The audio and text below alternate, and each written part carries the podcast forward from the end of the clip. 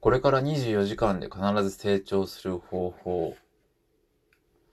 えー時間が経ってしまったんですが、続きから読みます。考える。どう考えるかが人生を決める。問う力の大切さは分かっていただけたでしょうかあらゆることに対して問うことでそれは意味を持ち価値に変わります。さて、これからの4時間は考える力を身につけていきましょう。人生に差をつけるためには考えることがとても大切です。時間は1日24時間、平等に与えられており、世界も一つ。不景気であることも平等です。しかし、それでも成功する人と成功しない人がいる。これはなぜかというと、何を考えているかが大きく違うからです。起きていることに対して何をどう考えるか、それが人生に差を生んできます。例えば誰かに怒られたとします。今までのあなたは逆ギレしたり落ち込んだりしていたかもしれません。しかしここで考える力を発揮するのです。怒られた意味は何だろうか、と。そこで自分の欠点が見つかるかもしれませんし、自分がどう見られているかが発見できるかもしれません。もしくは怒った人の性格がわかるかもしれません。とにかくある事情に対して、どう考えるか、何を考えるかが人生ではとても重要なのです。頬をめくることばかりしている学者は、ついは、ついには物を考える能力を全く喪失する。本をめくらない時には考えない。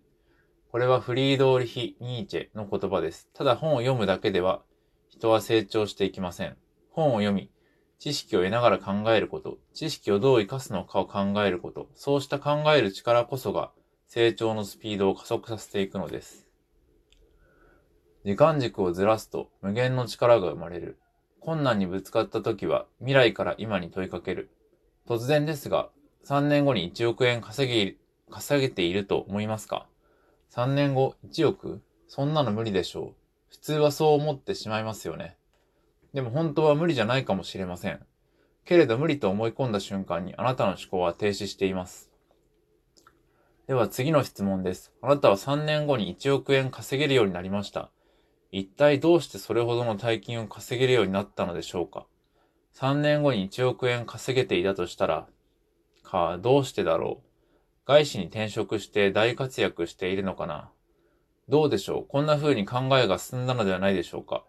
そう、私が1億円稼いだという前提の上で問いかけをしたため、無理だとは思わなかったはずです。思考が前に進んでいったと思います。稼げた理由は何だろう？きっとすごい出会いがあったのではないか。ではどんな出会いがあったのか。僕の考えに共感してくれる大物に出会ったのではないか。商品を開発したのだろうか。1億円もの価値を生み出すアイデアが自分にはあったのではないか。この思考法は発想を広げ、考えを前に進めるときにとても有効です。そして想像できるものは実現の可能性もぐんと高まるのです。来週恋人ができていたとしたら何があったのだろう。5年後海外で別荘暮らしをしていたとしたら何があったのだろう。10年後ノーベル賞を受賞していたとしたら何があったのだろう。このように未来に時間軸をずらし、できていたとしたら何があったのかを考えると発想が広がり、思考が前に、前に進んでいくのです。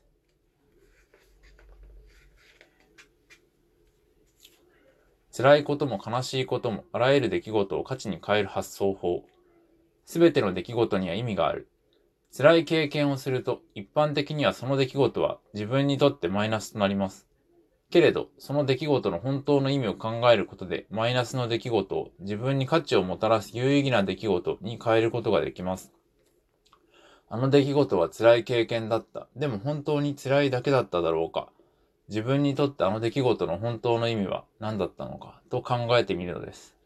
辛い経験をしたことで人の気持ちがわかる自分に成長したなどとプラスの意味を見出せるのではないでしょうか。